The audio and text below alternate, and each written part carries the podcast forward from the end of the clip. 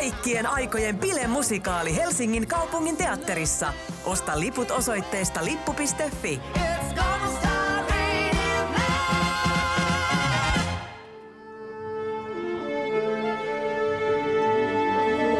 Musikaalimatkassa Siirin ja Lauran kanssa.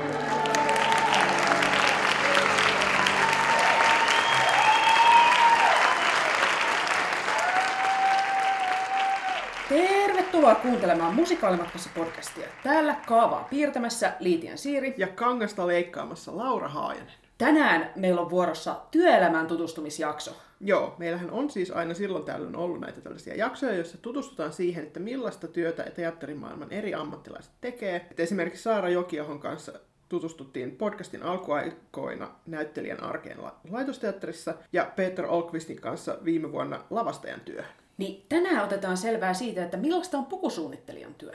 Joo, meitä työhönsä tutustuttamaan saapuu Pirjo Liirimajava, jonka kädenjälki on tuttu monelle musikaalien ja myös laajemmin monenlaisten, teatteri- ja operaesitysten ystäville. Pirjohan on sekä lavastaja että pukusuunnittelija, mutta koska meillä tosiaan on jo jakso siitä lavastamisesta ja koska me halutaan, että tämä jakso ei kestä kolme tuntia, niin keskitytään tänään siihen pukusuunnitteluun. Joo, siis Pirjohan on valmistunut taideteollisesta korkeakoulusta taiteen maisteriksi vuonna 2000. Hän on lisäksi opiskellut vaatetusta ja vaatesuunnittelua Salon käsi- ja taideteollisuusoppilaitoksessa ja Åbo Hemslöjdslärar-instituutissa. Joo, Pirjo on tosiaan suunnitellut lavastuksia ja pukuja monen eri genren teoksiin lastenteatterista oopperaan, mutta viime aikoina hän on tullut erityisen tutuksi musikaalifaneille. Joo, tällä hetkellä Pirjon pukusuunnittelua pääsee nimittäin näkemään esimerkiksi semmoisissa musikaaleissa kuin Tampereen teatterin Anastasia ja Svenska teatterin Mary Poppins. Ja viime vuosina Pirjo on ollut mukana pukusuunnittelijana myös sellaisissa musiikkiteatterituotannoissa kuin Tampereen työväen teatterin Matilda ja Pili Eliot, Helsingin kaupunginteatterin Pieni Mereneito sekä Turun kaupunginteatterin Tamara ja Jekyll ja Hyde. Ja kuten sanottua, myös vaikka missä muissa teoksissa, mutta kun ei nyt haluta tehdä sitä kolme tuntista jaksoa, niin esiteltiin tästä nyt vaan tämmöisiä muutamia valikoituja musiikkiteatteripaloja uran varrelta. Joo, mainittakoon kuitenkin vielä sen verran, että viime vuonna Pirjo palkittiin työstään Suomen kulttuurirahaston Olavi Veistäjä rahaston palkinnolla. Perusteluna muun muassa, että hänen visualisointinsa ovat taideteoksia jokaisen yksityiskohdan viimeistelyä myöten. Siirrytään nyt haastatteluun. Seuraavaksi me kuullaan, että millaista on pukusuunnittelijan arki ja mitä kaikkea siihen työhön kuuluu. Joo.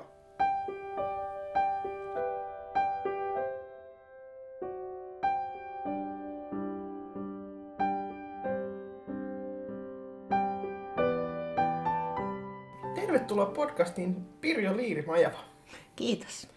Meillä on tässä sulle pari esittelykysymystä. Ensin, niin, ensin niin mikä on sun lempimusikaali? Mun lempimusikaali, no mä sanoisin, että kaksi nyt viime, tai mun tämän 30-vuotisen teatteriuran aikana, niin mietin sitä tänä aamuna, ja nousi tällainen kuin Lion King, joka on visuaalisesti oli niin mieletön ja vaikuttava. Ja sitten viime vuosilta niin on Hamilton.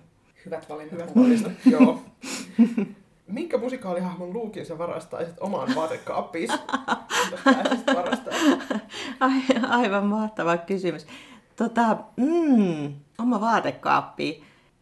No, ehkä merenneidon. Mi- mihin tilanteeseen, Niin. tota, missä sä käyttäisit tätä? Mä käyttäisin sitä niissä naamiaisissa tai pukujuhlissa, mitä ei ikinä ole olemassakaan, vaan ne on vaan mun mielikuvituksessa. Sitten sä voisit järjestää, kun sulla Kyllä. vähän niin hyvä luukki, niin hyvä tekosyy tota pitää pienet juhlat. Kyllä. Okei, no nyt otetaan tähän alkuun vielä tällainen niin kierros kaikille. Niin minkä näyttämäteoksen puvut on viimeksi tehnyt meihin erittäin suuren vaikutuksen? Mä voin aloittaa. Mä oon tota, tässä viime päivinä taas ihallut noita Six-musikaalin pukuja, joista kun suunnittelija Gabriel Slade voitti Tony-palkinnon. Mä tykkään hirveästi siitä, miten ne puvut yhdistelee näitä historiallisia elementtejä tämmöiseen moderniin tyttöbändiestetiikkaan.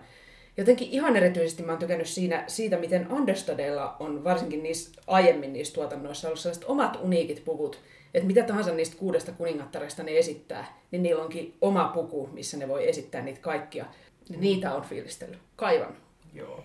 No ehkä mä sanoisin tähän, mikä mun on tehnyt viime vuosina vaikutuksen, niin Hamiltonin pukusuunnittelu. Ja se ei ehkä johdu siitä, että ne olisi maailman näyttävimmät ja maailman hienoimmat, mutta se, että siinä on tehty uusi musikaaliteos, joka toimii täysin orgaanisesti sen näyttämötapahtumien ja henkilöiden ja ohjauksen, koreografian ja roolien välillä, joka tajuaa näin tältä puolelta katsoessa, että toi on todella vaikeeta, että päästä tollaiseen lopputulokseen ja tajuu myöskin sen, kuinka paljon se on tehnyt, vaatinut työtä niiltä kaikilta. Ja tietysti ne on todella upeasti valmistettu ja suunniteltu ja tehty. Mulle on ehkä viimeksi jäänyt mieleen nyt tästä tältä, tältä syksyltä, kun käytiin Vermont Operassa katsomassa sitä Titanicia, niin Carrie McCannin puhut siihen, koska siis ne on niinku historialli... Tälle, mä tykkään historiallisista puvuista, mutta mä en ole mikään sellainen niinku historiallisten pukujen nörtti, että mä pystyisin sanomaan, että tossa on nyt vääränlaiset kaulukset tuossa vaatteessa ja jotain tällaista, mutta että niinku ne jotenkin toisen niinku aikakauden täydellisesti esille siinä lavalla niinku, ja myöskin sen niinku luokkaerot ja muun, että niinku, se oli kyllä tykkiä. Voin kyllä kompata tuota. Mm. Tuo on selvästi suositus, mitä pitäisi mennä katsomaan. Ehdottomasti.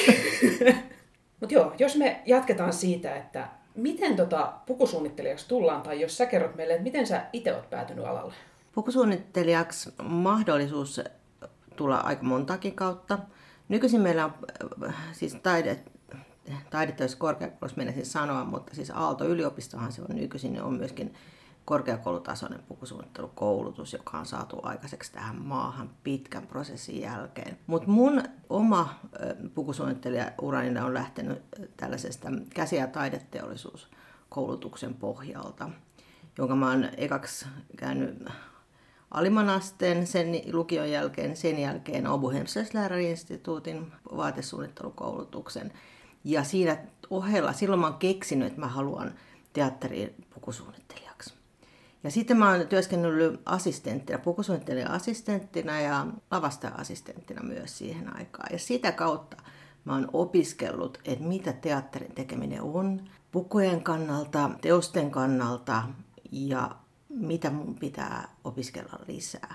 Ja sitten myöhemmin assistenttikauden jälkeen niin tein jo omia pukusuunnittelijoista. Ensimmäinen oli vuonna 1990 Orlando Open Svenska teatteriin ja 91 Amadeus samaiseen teatteriin. Ja siitä alkoi tavallaan mun pukusuunnitteluura. Ja sitten myöhemmin mä opiskelin myös lavastajaksi, koska mä halusin tehdä kokonaistilallisia teoksia.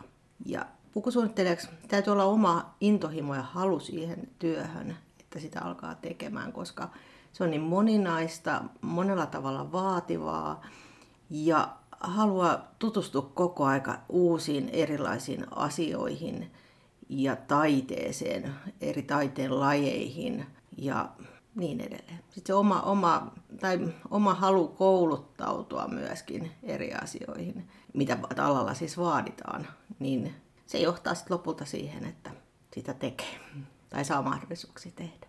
No, millaisista taidoista sä sanoisit niin kuin muusta kuin tavallaan tällaisesta, jos se nyt on taito, että haluaa niin kuin oppia uutta, on sekin tietynlainen taito, mm. niin mistä muista taidoista sä sanoisit, että on tässä ammatissa hyötyä, että täytyykö esimerkiksi osaa itse ommella tosi hyvin, että voi tulla pukusuunnittelijaksi? No siis täytyy ymmärtää vaatteen rakenteen. No mä oon oppi, oppinut ompelemaan jo siis nuorena ja ollut kiinnostunut siitä ja opiskellut myöskin ompelemista, mutta eihän se ole välttämätöntä. Mutta enkä enää osaa ollenkaan, en pystyisi itse ompelemaan hienoja vaatteita, että, mutta mä pystyn kommunikoimaan niiden tekijöiden kanssa ja niiden käsityöläisten kanssa, ketkä oikeasti osaa tehdä. Niin se auttaa, ja se auttaa myös suunnittelussa siinä, kun ymmärtää vaatteiden mittasuhteet, vaatteiden materiaalit, vaatte, miten vaatteet käyttäytyy, miten ne käyttäytyy liikkeessä, niin kaikki se, mitä sä tiedät ompelusta, kaavoituksesta, niin se vie sua eteenpäin siinä omassa suunnittelussa, omassa työssä. Miten tota, sanoisit se, että millaisia erilaisia taitoja teatterissa työskentelyä pukusuunnittelija tarvitsee, kuin vaikka jos sä oot niin kuin, tosimaailmassa todellisille ihmisille vaatteita suunnitteleva muotisuunnittelija? Onko nämä kaksi ihan eri juttua vai? Mm, no joo, erilaiset työt täysin. Teatterissa pukusuunnittelu ajattelu lähtee aina siitä teoksesta itsestään. Ja jos nyt puhutaan musikaaleista, niin lähtee myös siitä musiikista, niiden yhdistelmästä. Ja sitten me suunnitellaan pukuja teokseen, jossa esiintyvät erilaiset näyttelijät, jotka on henkilöitä, eivät, eivät ole malleja, joiden päälle suunnitellaan vaatteet. Ja me autetaan tai luodaan hahmoja näille näyttelijöille ja heidän kanssa tehdään yhteistyössä saavuttaaksemme joku tulos, mitä halutaan, että tämä henkilö siinä musikaalissa, miltä hän näyttää ja minkälainen hän on. Että, mutta se joku fantasian käyttäminen, mitä mun mielestä taas muotimaailma on kauhean inspiroivaa, Mä tutkin paljon erilaista otkotyyriä ja trendejä ja kaikkea, niin se inspiroi mua ja auttaa mua mun työssä, mutta töinä ne on aika erilaista. Joo. No puhutaan nyt seuraavaksi vähän pukusuunnittelusta silleen, niin kuin yksittäisen tuotannon tekemisen näkökulmasta. Niin mistä sä lähdet liikkeelle, kun sua pyydetään suunnittelemaan puvut johonkin teatteriesitykseen?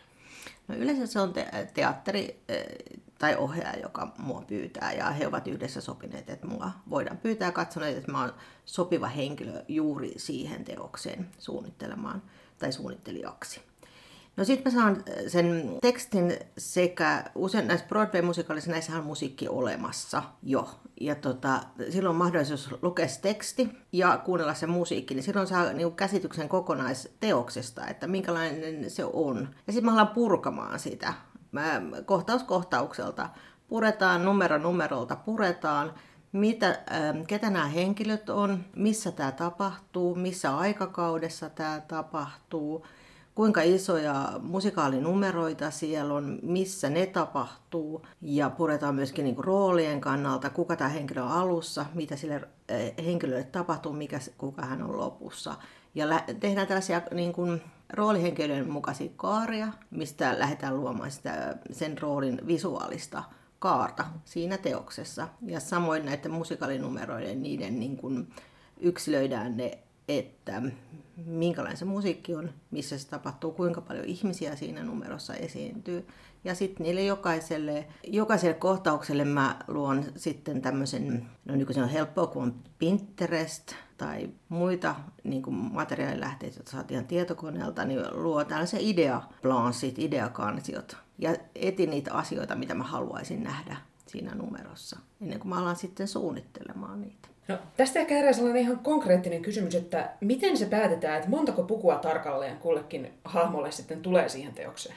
No, se löytyy sieltä itse teoksesta, jonka mä analysoin. Siinä esimerkiksi, mä otan nyt esimerkiksi Anastasia musikaalissa, päähenkilö Anastasia.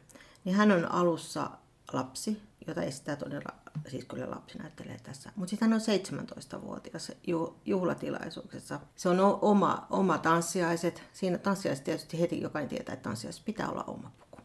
Sitten hän pakenee, hän löytää vaatteet jostain saa, niin hänellä hän on naamioitunut tai, naamioitunut, mutta hän elää niin kuin tavallisen venäläisen elämää. Hän on elänyt kadulla. Siinä on määräviä tekijä se, että hän, on, hän ei muista kuka hän on, hän elää kadulla, hän on saanut vaatteet jostain. Niin si, siinä on yksi lähtökohta. Sitten hän äh, menee Pariisiin. Siellä Jean-Chelyseellä ensimmäinen tanssikohtaus, jossa on parisilaisia ja hän sulautuu niiden joukkoon. Jos menee Pariisiin, niin ei kannata varastaa kuin Diorin vaatteita, jolloin häne, hänellä on tietysti siihen oman numeronsa. Sitten hän menee oopperaan, hänellä on seura- seuraavat, niin kuin hän on pukeutunut upeasti ja näin edespäin. Se on aina se puvut ja pukujen määrä tulee niiden tilanteiden mukaan. Ja sitten kun tehdään musikaalia, niin yksi ideahan on, että näähän on satua. Nämä ei, nämä ei ole realistista draamaa, mitä me tehdään. Se on niin kuin erilaista. Mutta musikaalissa pitää tulla myös niitä numeroita, että henkilöt tulee uusissa vaatteissa, uudessa paikassa ja on glamouria näyttävää ja tapahtuu. Että tulee tästä visuaalista tykitystä myöskin. Niin kyllä tietysti ne on ihan hyviä niin kuin, lähtökohtia siellä, että missä ne pukuvaihdot tapahtuu ja miksi. Täytyy olla, tietenkään ne ei ole turhia mutta ne täytyy sieltä etsiä. Ja kun sä mainitsit tuossa, että siinä alussa niin kuin just mietitään paljon sitä sen teoksen maailmaa ja näin, niin mietit sä sitä niin kuin miten paljon, että onko nämä sellaisia keskusteluja, mitä sitten käydään niin kuin koko sen tiimin kanssa vai? Joo, me, meillähän on iso suunnittelijaryhmä aina näissä tällaisissa isoissa musikaaliteoksissa. Me keskustellaan tyylilajista aina siis sekä lavastajan, ohjaajan, koreograafin, sitten myöhemmin valosuunnittelija, videosuunnittelija kanssa ja äänisuunnittelijakin, niin tietysti meillä on jokaisella omat vastuualueet, mutta meidän pitää löytää alussa semmoinen yhteinen ajattelu siitä musikaalista, mitä me ollaan tekemässä ja yhteiset tavoitteet, mitä, mitä me tavoitellaan. Tietysti me ollaan kaikki pitkälinjan teatteriammattilaisia, että nehän niin kuin löytyy sieltä aika helposti ja on aika helppo keskustella siitä, siitä tavoitteista ja ideoista ja jakaa niitä keskenään. Ja myöskin kompata toisten kanssa, että no, esittää omia ideoita ja ajatuksia omasta työstään ja pyytää toiselta kommentteja. Ja, ja se on musta kauhean kivaa ja hedelmällistä. Onko sulle ikinä tullut sellaisia tilanteita vastaan, että olisi joku niinku ristiriita, mistä on vaikea päästä yli? Voitko paljastaa? en, mä, en, en, mä, en mä koe, että mulla on tullut ikinä mitään hirveitä ristiriitoja. Mutta mä oon kyllä valmis ottamaan myös kritiikkiä vastaan, että jos joku sanoo mulle, että joo, että en pidä tuosta ratkaisusta tai tuohon pitäisi etsiä lisää uusia ratkaisuja tai näin, niin mä tietysti on äh, oma hyvänen ja haluan, haluan pitää päästä kiinni, mutta, mutta on, on valmis keskustelemaan ja myöskin silloin toivon, toivon että toinen esittää niin kuin omat näkökantansa siihen, jolloin sitten usein, että okei, ahaa näin, tai jostain tapahtuu. Niin sitten kun mä ymmärrän sen, että mistä on kysymys tai mikä on ongelma, niin sitten mä kyllä teen asian eteen kaikki. Musta asenne, mistä mm. moni voisi ottaa oppia. Kyllä. Itse varsinkin. Näinpä. No, jos me palataan vähän niin kuin siihen prosessiin, niin sä sanoit, että sit kun tämä niin kuin alkukeskustelu ja just tämmöinen, niin kuin, että sä oot tehnyt niitä Pinterestin avulla vaikka näitä kansioita niille hahmoille ja sitten alkaa se itse suunnittelu, niin mitä on sitten itse suunnittelu, että mikä on sitten, mitä sä konkreettisesti teet? Konkreettisesti mä, mä oon valinnut, siis mä oon opiskellut sekä iPadilla suunnittelua, että alun perinhän tietysti mä oon sitä sukupolvea, joka on piirtänyt aina käsin. Ja sitten muutamia vuosia, kymmenen vuotta sitten tai joskus, niin päätin, että mä teen, mä, mä pidän piirtämisestä. Ja mä haluan piirtää pukukuvat käsin. Ja päätin, että niinhän mä teen. Että kuin, niin kuin mä haluan. Ja tota, mä nautin piirtämisestä ensinnäkin. Mä lähden piirtämään sitä hahmoa ja mulla on joku ajatus, jota mä oon miettinyt, saattanut miettiä monta päivää, monta viikkoa, että minkälainen se hahmo olisi. Mutta sitten kun mä alan piirtämään, niin siinä se konkretisoituu, että mitä mä siltä hahmolta haluan, minkä, minkälaisen silhuetin, minkälaiset värit, minkälaiset materiaalit mahdollisesti siihen hahmoon. Ja sehän on tärkeä niin kuin, työväline, jonka mä voin esittää sitten muille kenen kanssa mä teen yhteistyötä, siis ohjaajalle, koreografialle, lavastajalle, myöhemmin puvustolle, esiintyjille, niin aina se sama paperi, josta voidaan lähteä liikkeelle. Ja siitä mä myöskin muistan niin kuin yksityiskohdat, mitä mä oon ajatellut, että ahaa, tässä on tällainen ajatus ollut. Ja välillä joutuu kyllä vastaamaan, kun joku kysyy, että no mitä tämä viiva tarkoittaa, sitten kun se on ompelijalla se kuva. Vähän niin kuin, että niin, niin, mitä mä tar- mietin silloin puoli vuotta sitten että mikä tämä viiva on. Tämä on koriste ihan selkeästi, jolloin sitten palataan siihen, että mitä, se on niin hyvä muistilappu, että mitä mä oon ajatellut. Muuten kaikki katoaisi johonkin avaruuteen, ne olisi poulla paperilla. Kuuluuko sun työhön niin kun sitten esimerkiksi myös kaavojen tekemistä vai onko se sitten niiden niin kun ompelimon ammattilaisten hommaa? Joo, kaavojen tekeminen on ompelimon ammattilaisten homma. Ja ne on hyviä siinä. Mä, mä osaan neuvotella materiaaleista, materiaalien käyttäytymisestä, Mä osaan, osaan ottaa kantaa kaavoihin, mutta en mä enää nykyisin pystyisi tekemään niitä. Et mä kyllä ihailen ompelimon ammattilaisia sekä vaattureita että ompelijoita, jotka oikeasti osaa tehdä hienosti niiden työt. Et ne on mun tärkeimpiä työkavereita siinä vaiheessa tuotannossa. Okei, eli sitten tässä tota, prosessissa tulee siis se työvaihe, että siellä ompelimossa niin kun tehdään ihan ne vaatteet konkreettisesti. Niin mikä on silloin, niin kun, mitä suunnittelija tekee sitten siinä vaiheessa, kun ompelimossa ollaan työn touhussa? No, tämän, sen jälkeen, kun mä oon suunnitellut, piirtänyt ne kuvat, ne on hyväksytetty siis ohjaajalla ja muulla työ, työryhmällä, ketä nyt ikinä tarkoittaakaan, niin me tehdään, siis ompelimossa ensimmäinen vaihe on se, että me hankitaan materiaalit. Ja se on siis valtavan, tällaisessa isossa musikaalissa se on valtavan suuri työ. Me hankitaan materiaaleja yleensä puvuston päällikön kanssa ja siihen menee valtavasti aikaa, koska jokainen puku käydään erikseen läpi, mitä, minkälaista materiaalia se tarvitsee. Isoissa puvuissa siis määräthän on valtavat, koska niihin pukujen valmistus aloitetaan alusvaatteista. mahdollisista korseteista, alushameista. Ja sitten siinä saattaa olla monia kerroksia, joka päättyy viimeksi johonkin kimaltavaan tai johonkin muuhun. Tai sitten saatetaan jopa tehdä, tehdä jostain kankaista, niin kuin ommella niistä kankaita uusia. Esimerkiksi pienessä merenneidossa tehtiin merenneidojen pyrstöjen kankaat niin on organsasta ommeltu, koska ne on, pitäisi olla suomisia, niin tehtiin kolmiulotteista materiaalia valmistamalla organsakankaasta erikseen ennen kuin alettiin edes leikkaamaan niitä ja muotoilemaan niitä äh, malleja ja kaavoja.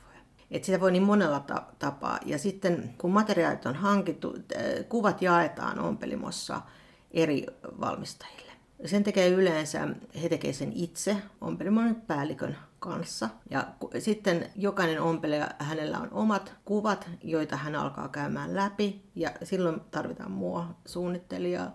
Siinä me puhutaan siitä, että mitkä tavoitteet siinä puvussa on, minkälainen, kuka se henkilö on, kelle sitä tehdään, minkälaiselta sen puvun pitäisi näyttää, vaikuttaa.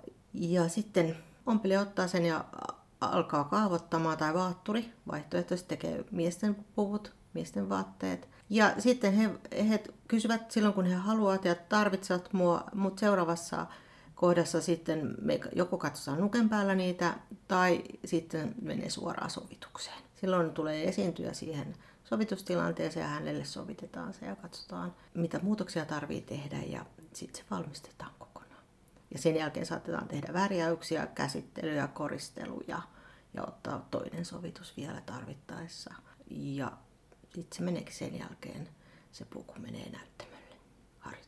Onko tota esiintyjillä ikinä mitään sanomista siihen, että mihin heidät puetaan vai onko heidän tehtävä vaan olla tyytyväisiä siihen, mitä te heille sitten annatte? Totta kai se on, on tärkeää, tärkeää, että esiintyjän on hyvä olla siinä vaatteessa kyllä mun mielestä se on niin kuin lähtökohta. Ja että mä voin omalla työlläni auttaa esiintyjää tekemään hyvän roolin. Ja että, mutta meidän esiintyjät on niin valtavan ammattitaitoisia, että he osaavat he on myös ottaa puvut niin kuin hyvällä vastaan ja he saavat siitä useimmiten paljon energiaa ja näin. Ja totta kai me otetaan huomioon jos heillä on toiveita, mm, ne voi olla ihan, siis ihan käytännöllisiä toiveita esimerkiksi, niin ilman muuta kaikkia pitääkin kertoa meille, jos on jotain, ettei jää yksinä ajattelemaan, että miksi, miksi tämä on näin tai miksi tässä on näin ratkaistu, niin aina keskustelu auttaa. No, onko sitten erilaista tehdä niin kuin, lainausmerkissä vain puvut tai suunnitella sekä lavasteet että puvut, että niin kuin mitä hy- hyviä ja huonoja puolia on siinä, että tekee itse kaiken versus, että tekee sitten vaan sen jomman kumman näistä aiheista. Mulla on ollut ihana mahdollisuus, että mä oon saan, saanut tehdä sekä että ja saan edelleenkin tehdä sekä että. Musikaaleissa mm, ne on niin isoja teoksia, että musta on kiva, että on hyviä lavastajakollegoja, jotka suunnittelee lavasteet ja mä oon saanut tehdä niitä pukuja, koska se on niissä kyllä mun lempihommaa. Mä oon tehnyt draaman puolella, teen paljon sekä puvut että lavasteet suunnittelen ja se on myös ihanaa. Voi, silloin voi kokonaisvisuaalisuutta, niin kuin sitä omaa ajatteluaan siihen tuoda tai omaa kädenjälkeä ja voi suunnitella ristiin. No nyt mä suunnittelen tänään tuo lavastus, niin mä voin suunnitella noita pukuja tänään ja niin kuin vaihdella ja ne voi kulkea vähän eri tavalla käsi kädessä. Mutta siis molemmat on kivoja. Mä oon ollut kauhean tyytyväinen tähän ratkaisuun mun ammatinvalinnassa. No ehkä seuraavaksi muutamia tällaisia pukuihin liittyviä käytännön kysymyksiä utelialta katsojilta, siis meiltä itseltä. Joo, siis ostetaanko teatteriesityksen ikinä val- vaatteita niin kuin valmiina vai syntyykö kaikki sitten teatterin ompelimossa? Riippuu esityksestä. Jos on nykynäytelmä, siihen voidaan ostaa. Ja on ihan hyväkin, että voi, voi ostaa valmiita pukuja. Mutta jos on fantasia-juttu, niin ei. Kaikki pitää tehdä alusta loppu. Musikaaleissa suurimmassa osassa, mitä mä oon nyt ainakin tehnyt, niin on kaikki valmistettu alusta loppuun. Että vastaisin tuohon, että se, se riippuu niin teoksesta itsestään ja sen teoksen visuaalisuudesta, mitä me ollaan tekemässä, sekä teoksen aikakaudesta tai siitä maailmasta, mihin se teos liittyy tai missä, missä se tapahtuu.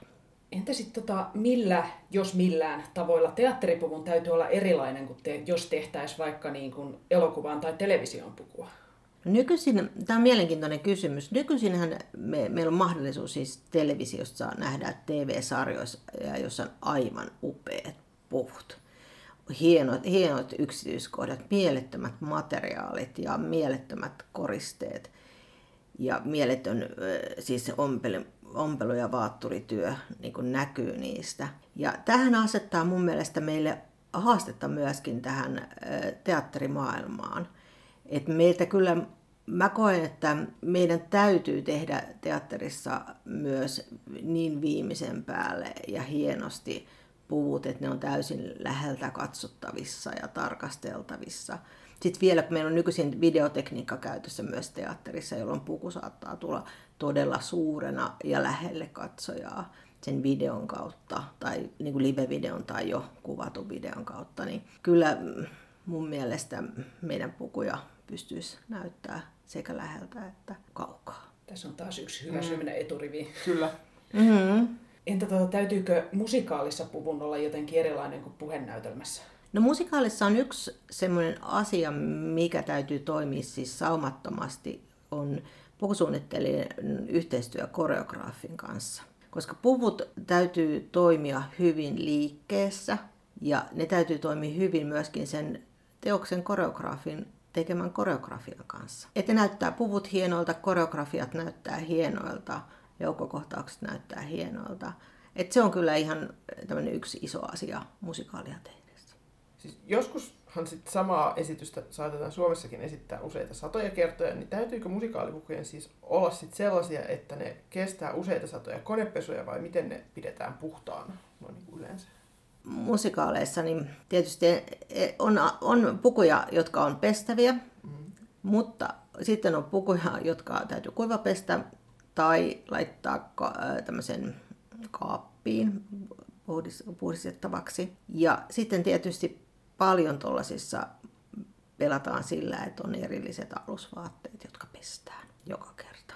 Mutta kaikkea ei, ei voi pestä. Mutta sitä tarkkaan mietitään se pukuhuolto. Sitä varten on omat ihmiset esityksissä, jotka toimivat usein pukijoina esityksissä sekä huoltavat puvut. Niin se on valtava työ kanssa, että puvut on kaikki viimeisen päälle huolettu joka esitykseen. Että ne näyttää hyvältä, tuntuu hyviltä ja tuntuu raikkaalta. Siihen on erilaisia keinoja. No ehkä vähän tähän liittyen, että miten sitten näyttelijät ei saa niin kuin lämpöhalvausta sellaisissa teoksissa, joissa pitää sisätiloissa, kirkkaiden lampujen loisteissa huhtoa jossain talvivaatteissa. Onko teillä jotain niin kuin alan ammattilaisilla tähän salaisia niksejä vai pitääkö heidän vaan kestää ja hiota? Joo, tota, toihan on ihan kauheita välillä, mutta meillähän ei ole mitään salaisia niksejä muuta kuin käyttää luonnonmateriaalia, mitkä hengittää, mutta eihän se aina auta vaan ihmiset hän hikoo eri tavalla. Ja sitten heidän täytyy, he varmasti juo, heillä on jotain näyttelijöillä omia salaisia niksiä, miten he selviävät tästä. Ja tota, paljon he juo vettä siellä sivussa. Näin. Mutta sitten tietysti, jos on paljon erilaisia numeroita, niin sitten he vaihtavat aina uudet vaatteet siinä. Niin siinä on sellainen pieni raikastushetki. Mutta siis kovaa työtähän se on niin kuin lampujen alla tehdä sitä, sitä työtä ja vielä mm. vaikka musikaalissa tanssia täysillä 15 minuuttia siinä, niin se on haastavaa. Täällä taas musikaalimatkassa tuhoamassa teiltä teatterin taikaa jo vuodesta Kyllä. 2017. No, mitä sitten teatteripuolelle tapahtuu sen jälkeen, kun se esityskausi päättyy? Et saako ne koskaan esimerkiksi uutta elämää? Joo, teatteripukuja. No ensinnäkin suunnittelija on, suunnittelijoilla on tekijäoikeudet kaikkiin pukuihin. Ja meiltä kaikilta suunnittelijoilta, jos mä haluan käyttää jonkun muun suunnittelijan pukuja, niin mä soitan sille tai teatteri ottaa yhteyttä häneen ja kysyy, että voinko käyttää. Ja yleensä ideana on se, että se puku muutetaan. Ellei sitten sovita, että okei, no voitte käyttää sitä sellaisenaan. Mutta tämä liittyy tekijäoikeuksiin. Sitten toinen asia on se, että mm, tietysti just tähän kysymykseen, kuinka paljon puvut kuluu erilaisten syiden kautta, esimerkiksi hikoamisen kautta, niin kun jos esityksiä on valtava määrä, niin kyllähän ne puvut kuluu. Ja niistä niin kun on teoksia, joissa esit, jotka esitetään yli sata kertaa, niin kyllähän ne on aika niin kuin kuluneita ne vaatteet. Että niistä ei paljon ole välttämättä jäljellä. Mutta sitten teatteri tietysti varastoi ne, mistä, mitkä käy, ja sitten ne odottaa jatkokäyttöä, jos mahdollista. Tai että niistä käytetään osa johonkin myöhemmin. Niin sellaisia mahdollisuuksia on. Musta tää, siis tämä tietty toi tekijänoikeusasia selventää mm. tätä, koska musta se on aina yllättävää, kun jos käy jossain backstage-kierroksella teatterissa, kun tuntuu, että siellä on jo niin valtava määrä pukuja, että näistä voisi niinku saada mitä tahansa aikaan, mutta niin. se ei olekaan ihan niin helppoa, että käydään sieltä sitten vaan napsimasta. Ja... Joo, ja sitten siinä, siinä on semmoinen, että, että toi, tietysti jokainen teos on omansa, että, ja oma tyyli on jokaisella suunnittelijalla sekä sillä teoksella, teoksella luodaan niin kuin oma tyyli niin silloin on vaikea siihen johonkin teokseen, joka on tällaisia kokonaistaideteoksia, niin niihin on vaikea niin kuin ottaa vaan jostain jollakin tyylillä tehtyjä vaatteita sinne sisään, että sen saisi istumaan sinne myöskin. Että, ja sitten näyttelijät on kaikki eri kokoisia, eri, erilaisia, erinäköisiä, niin tota, se ei ole niin helppo juttu ottaa vaan sieltä tangolta sinne ja laittaa niin kuin teokseen sisään. Sitä tehdään, jos se on mahdollista. Tuosta eri kokoisuudesta ja näköisyydestä muuten herääkin mulla sellainen kysymys, että Miten kun nykyään varsinkin musikaaleissa on niin kuin Suomessakin alettu käyttää understudeja tosi kattavasti, niin tehdäänkö niin kuin understudeille ikinä jotain muokkauksia siihen, että minkä näköiset vaatteet heille tulee, vai onko se aina niin kuin kopio siitä, mitä sillä varsinaisella pääosan esittäjällä on päällä? Nyt näitä understudy-käytäntöjä on vähän erilaisia. Toisinaan ne tehdään niin, että se on ihan kopio siitä samasta. Tietysti jos understudy on hir- todella erilainen, niin kyllä mä uskon, että jokainen ottaa huomioon myöskin sen, sen ja täytyy se puku sopia sille, juuri sille understudylle. Mutta noin kokonaistaideteoksen kannalta on hyvä myöskin, että se understudin vaate on samanlainen kuin tämän varsinaisen esittäjän, koska silloin se so, istuu ja siihen kokonaisvärimaailmaan ja kokonaisuuteen niin kuin paremmin. Sitten on understudy on tällä, että on teoksessa on swingit, jotka voivat olla toisessa kohtauksessa jopa omilla vaatteilla, että et voi swingata toista, mutta silloin ne liittyy näihin tämmöisiin isoihin joukkokohtauksiin. Mutta kaikki mietitään tosi tarkkaa, miten, kuka swingaa ketä ja missä tilanteissa. Ja tilanteitahan syntyy isoissa teoksissa koko ajan, lähes joka päivä. Ja ne on kaikki mietitty, viety läpi, ajateltu. Ja se on valtava palapeli, josta mä itse välillä putoan pois, mutta onneksi on fiksumpia ihmisiä tekemään sitä. Toisinaan se on vaikea tajuta. Joo, on toi swingin homma kyllä sellaista, Joo. että sivusta katsoen on vaan niin kuin, että wow, Joo. miten he pystyvät. Se on, se on ihaltavaa ja kyllä niin tarpeellista ja tervetullutta, tervetullutta mm. että me ollaan, nythän me ollaan jo opittu siihen, että me ajatellaan understudit ja swingit etukäteen niin siinä koko tuotannon aikana, että mitä, mitä tapahtuu ja milloin tapahtuu ja mitä pitää tehdä ja mihin meidän pitää varautua, minkälainen niin puolesta. Hyvä, että se, se on hyvä. tajuttu. Mm, joo. Tästä voi siis päätellä, että aina ei ole ollut näin. No musikaalithan on, nyt jos mä teen musikaalinen suunnittelua, koko musikaalinen tekemistä Suomessa, niin onhan tämä nyt viimeisen 15 vuoden aikana kaikilta osin kohonnut täällä meilläkin ihan eri asteelle, mitä se on ollut aikaisemmin, johtuen varmasti monesta, monesta asiasta, mutta esimerkiksi siitä kunnianhimosta, millä tällä hetkellä halutaan tehdä musikaaleja. Ehkä vielä semmoisen voisi nostaa esille, että kun Disneyn musikaalithan on tunnettuja siitä, että siellä varsinkin oikeuksien haltijat haluaa pitää tarkasti silmällä näitä ulkomaisiakin tuotantoja. Ja siinä lavastusjaksossa me juteltiin vähän Peter Alkvistin kanssa siitä, että miten tämä vaikuttaa sitten lavastajan työhön. Niin kun säkin olet ollut mukana tekemässä Disney-musikaaleja, niin haluaisitko kertoa, että millaisia vaikutuksia tällä Disney-valvonnalla on mahdollisesti ollut sun työhön?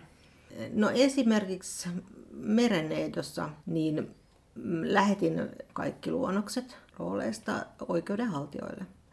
He katsoivat ne läpi, kommentoi sieltä. Tuli joistainkin puvuista, parista muistaakseni tuli kommentti, josta yhdestä mä en ollut samaa mieltä kuin he, koska mehän tehtiin, tai näissä kaikissa musikaaleissa, missä on oikeus, oikeudenvalvojat haluaa pukuluonnokset nähdä, niin kaikessa on ollut kyse siitä, että me teemme omia versioita näistä, emme tee replikoita, vaan omat versiot. Mutta se, mm, että mä en ole kokenut sitä ikinä mitenkään ahdistavana. Mulla on ollut siis Merennedosta Mary Poppinsissa Matildassa ja kaikki sama, että mä oon lähettänyt luonnokset sinne katsottavaksi. Ja tota, sieltä tulee kommentteja, mutta mun mielestä se ei ole paha. Mä otan sen niinku keskusteluna, että mitä he ajattelevat. Sinne voi myös lähettää omia ajatuksia, että mitä mä oon ajatellut siitä luonnosta tehdessä. Ja sitten esimerkiksi Mary Poppinsissa mä selvästi aistin semmoisen, että he haluavat, haluaa tietää, että mä ymmärrän, että me ollaan tekemässä 1910-luvun Edwardianista Lontoota, että nämä henkilöt sijoittuu sinne eikä johonkin muuhun aikaan. Että me ymmärretään, mikä se on se teoksen niin kuin, tämä aikakausi, näiden henkilöiden niin kuin yhteiskuntaluokat, tämä pohja, minkä he ovat luonut ja me kunnioitetaan sitä. Mutta me voimme aivan hyvin tehdä omaa teosta tässä ja silloin se antaa ihan vapaudet sille. Sama niin kuin mereneidon, että voi tehdä ihan omaa teosta, mutta täytyy ymmärtää, mitä on tekemässä. Ja mä en ole ikinä kokenut sitä mitenkään ahdistavana, että mun pitää lähettää luonnoksia ja keskustella jonkun kanssa. Musta se on ihan kiinnostavaa. Musta tuntuu, että ketkä kokee se ahdistavana on usein ehkä me, jotka asiasta vähiten tiedetään, koska niin. siitä tulee sellainen olo, että niin se joku isoveli nyt valvoo siellä, siellä ja ne vahtii sitten. ajattelee, että meillä ei mitään osata Niin, täällä. Tyrmää kaikki hyvät tiedot. Mä, mä, mä, tota, niin, mä ajattelen, että Suomessa osataan tällä hetkellä niin paljon. Mm. Ja me ollaan ihan ö, kansainvälistä tasoa ja meillä osataan tehdä musikaaleja kansainvälisen tason, niin mun mielestä meillä ei ole mitään hävettävää siinä. Et mun mielestä me voidaan ihan ylpeänä esittää omia töitämme myös heille oikeuksien valvoille, valvoille, että se on vaan hauskaa. No. Joo. No, jos nyt puhutaan teatterista, niin mistä sun mielestä tunnistaa onnistuneen pukusuunnittelun?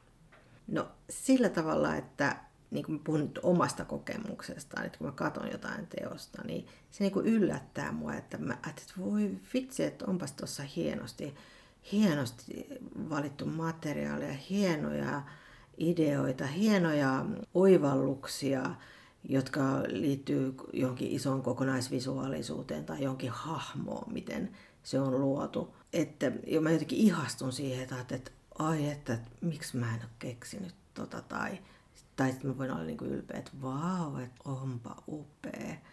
Niin siitä mun mielestä sen tunnistaa. Ja siitä, että tietysti se, se sopii siihen teokseen ja antaa sille oman, oman niin kuin voimansa, mitä pukusuunnittelu voi antaa siihen visuaalisuuteen. Ja näkee, että se pukusuunnittelu on vienyt niitä henkilöitä niin kuin siinä yhteistyössä sen näyttelijän työn kanssa, niin näkee, että toi on todella kiinnostavaa ja hyvää. Ketä tota pukusuunnittelijoita sä itse ihailet tai fanitat? No joo, toi, jos mä saisin suomalaisia, mun, mun, mulla on hyviä kollegoja, kenen töitä mä oon seurannut siis nämä 30 vuotta, niin on siis totta kai mun hy- hyvä ystävä Erika Turunen, joka on opera ja baletti ja tanssipukusuunnittelija. Ja hänen töitään on seurannut pitkään hänen materiaalikäyttöä, hänen taitavuuttaan yksityiskohdissa ja, ja tekemistä. Sitten, sitten pari muuta on siis Tarja Simonen ja Pasi Räpinä, jota mä aina haluan katsoa myös heidän teoksiaan, jos on mahdollista. Ja mun mielestä just ehkä toinen taitavuus ja analyyttinen käsittely pukujen ja suhteessa näyttelijään niin kiinnostaa mua heidän töissään. Sitten ehkä ulkomaalaisia, mä tässä mietin juuri, että nämä mitä mä aikaisemminkin mainitsin, siis Julia Taylorin Lion King, joka on tämmöinen legendaarinen teos kaikille musikaalifaneille aina, ja siitä varmasti voi siihen voi palata, koska se on niin valtavan upea, kun vieläkin katsoo niitä kuvia, kuinka hi- paljon yksityiskohtia ja hienoja värejä, hienoja muotoja ja kekseliäisyyttä ja mielikuvituksen käyttöä ja yhdistettynä maskeihin, joka on taas oma elementtinsä ja nukkeihin, niin se mun mielestä on edelleen semmoinen yksi hienoimpia. Ja sitten aikaisemmin mainitsin tuon Hamiltonin myöskin, tämän Paul Tagewellin, niin myös siitä, siinä niin kuin ne puvut toi siihen teokseen ihan oman rytminsä ja oman maailmansa ja niiden miten niitä vaihdettiin näyttämöllä kesken kaiken. Ja ne oli upeasti siis valmistettu myöskin. Niin se on osa semmoista suurempaa kokonaisvisuaalista taideteosta ja toimintaa samalla, mitä mä ihailen paljon. No, onko joku näyttämöteos jäänyt sulle mieleen erityisen mielenkiintoisena tai mukavana työtehtävänä? Omista näyttämöteoksista. Joo. Joo, mä, mulla on monia ihania työtehtäviä ollut tässä elämässä. Niin joo, jos draaman puolelta otan, niin yksi, ketä mitä muistelen usein, niin on Juha Malminvaaran kanssa tehty täällä Pohjan tähden osa 1 ja 2 Lahden kaupungin teatteriin. Se on ihan yksi top kympissä. Sitten opera Äh, mä oon tehnyt muutamia oopperoita elämässä, niin, niin tämä Turussa tehty Erik 13, joka oli Lokomon avaustilaisuus. Siinä se aihe ja se op- musiikki oli todella hienot. Sitten nyt viime vuosina mä oon saanut tehdä näitä isoja musikaaleja, mikä on ollut aivan valtavan ihanaa ja haastavaa ja tuonut taas uuden niin kuin, alueen mun elämään. Ja viimeisin näistä nyt oli tämä Anastasia Tampereen teatterilla, joka nytkin pyörii, pyörii niin vieläkin muistelen sitä, että oli sitten kiva tehdä. Entä tota, mikä olisi vaikein tai jotenkin haastavin teos, mitä sä oot ollut mukana tekemässä? Mun on vaikea yksilöidä sitä, mikä äh, ihan suoraan, mutta tavallaan semmoinen, mikä on vaikeinta ja haastavinta on silloin, kun tekee teosta, joka vaikka on uusi teos tai uusi äh, juuri sävelletty opera tai musikaali, jossa ei ole tavallaan vielä sitä teosta olemassa, vaan se tehdään siinä prosessin aikana tai ennen prosessia, josta täytyy löytää ne maailmat ja keksiä ne henkilöt ja keksiä mitä, niin se on ehkä kaikista vaikeinta. Mutta siitähän tapahtuu siis draaman sekä operan sekä musikaalin puolella kaikkialla. Että se on aina haastavinta omalla tavallaan. Mutta sehän on näissä hienoa, että näissä erilaisissa ähm, genreissä tai alueissa, niin niissä on kaikissa se oma haastavuutensa, milloin mikäkin, että jo, välillä se on tuotannon haastavuus tuotannon suhteessa teokseen, välillä se on se teoksen suuruus, välillä se on henkilöiden tai visuaalisuuden sen oman löytäminen. Et mun on vaikea sanoa, että jokaisessa teoksessa on omat haasteensa ja ne on usein hyvin erilaisia. No mikä sitten on omituisin tai erkoisin puku, jonka sä oot suunnitellut teatteriin? No yksi, mikä on musta aika ihana tämmöinen erikoisuus, on Ursula pienessä merenneidossa, jossa on, on tota, monta alue, osa-aluetta yhdistetty, jossa on esiintyjä, tämä Ursula, sitten on nämä lonkerot, jotka on vähän tätä niin puku lisätty nukketeatteria tai tämmöistä nukettamista, jossa sitten liittyy vielä tanssijat, jotka on osa ikään kuin sitä kokonaisuutta. Mm. Niin se on musta hieno kokonaisuus, jossa tulee sitten myöskin yhteistyö lavastajan kanssa, yhteistyö koreograafin kanssa ja sitten se lopputulos oli kyllä huikea hieno. Se oli kyllä Se hieno. oli jo mahdottoman näyttävä mm. ilmestys. Joo. Entä mikä olisi tota semmoinen puku tai kokonainen teos, joka onnistui sun mielestä erityisen hyvin tai josta sä oot jostain syystä erityisen ylpeä?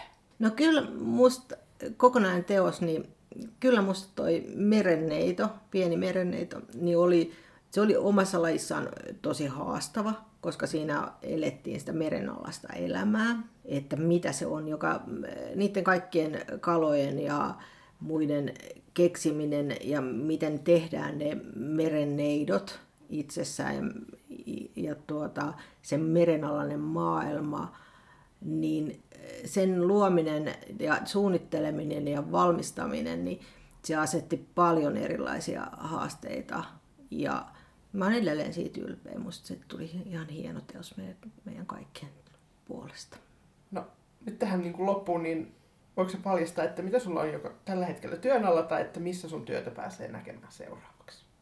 No mun työtä pääsee näkemään Opus Svenska Teatterin En Juusaaka, suomeksi Saiturin joulu, joka saa juuri nyt ensi iltansa. Ja siinä mä oon suunnitellut sekä puvut että lavasteet.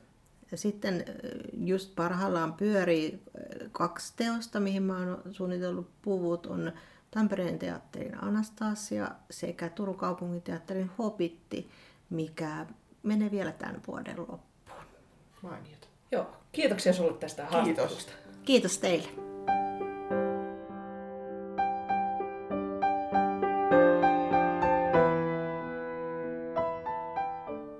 No, mitä me tästä nyt opittiin?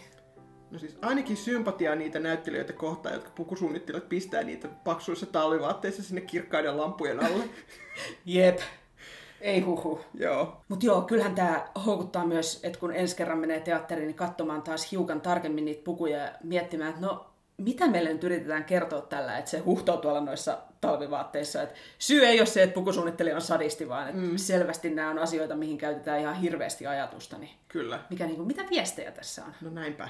Mutta jos siellä nyt kulkeiden toisessa päässä joku haluaa viestiä meille, niin minkä musikaalin pukusuunnittelu on semmoinen, mikä on tehnyt just suhun erityisen vaikutuksen, tai jos sä saisit varastaa siellä jonkun hahmon vaatteet omaan vaatekaappiin, niin kenen pesu- pesutupaan lähtisit varkaisiin?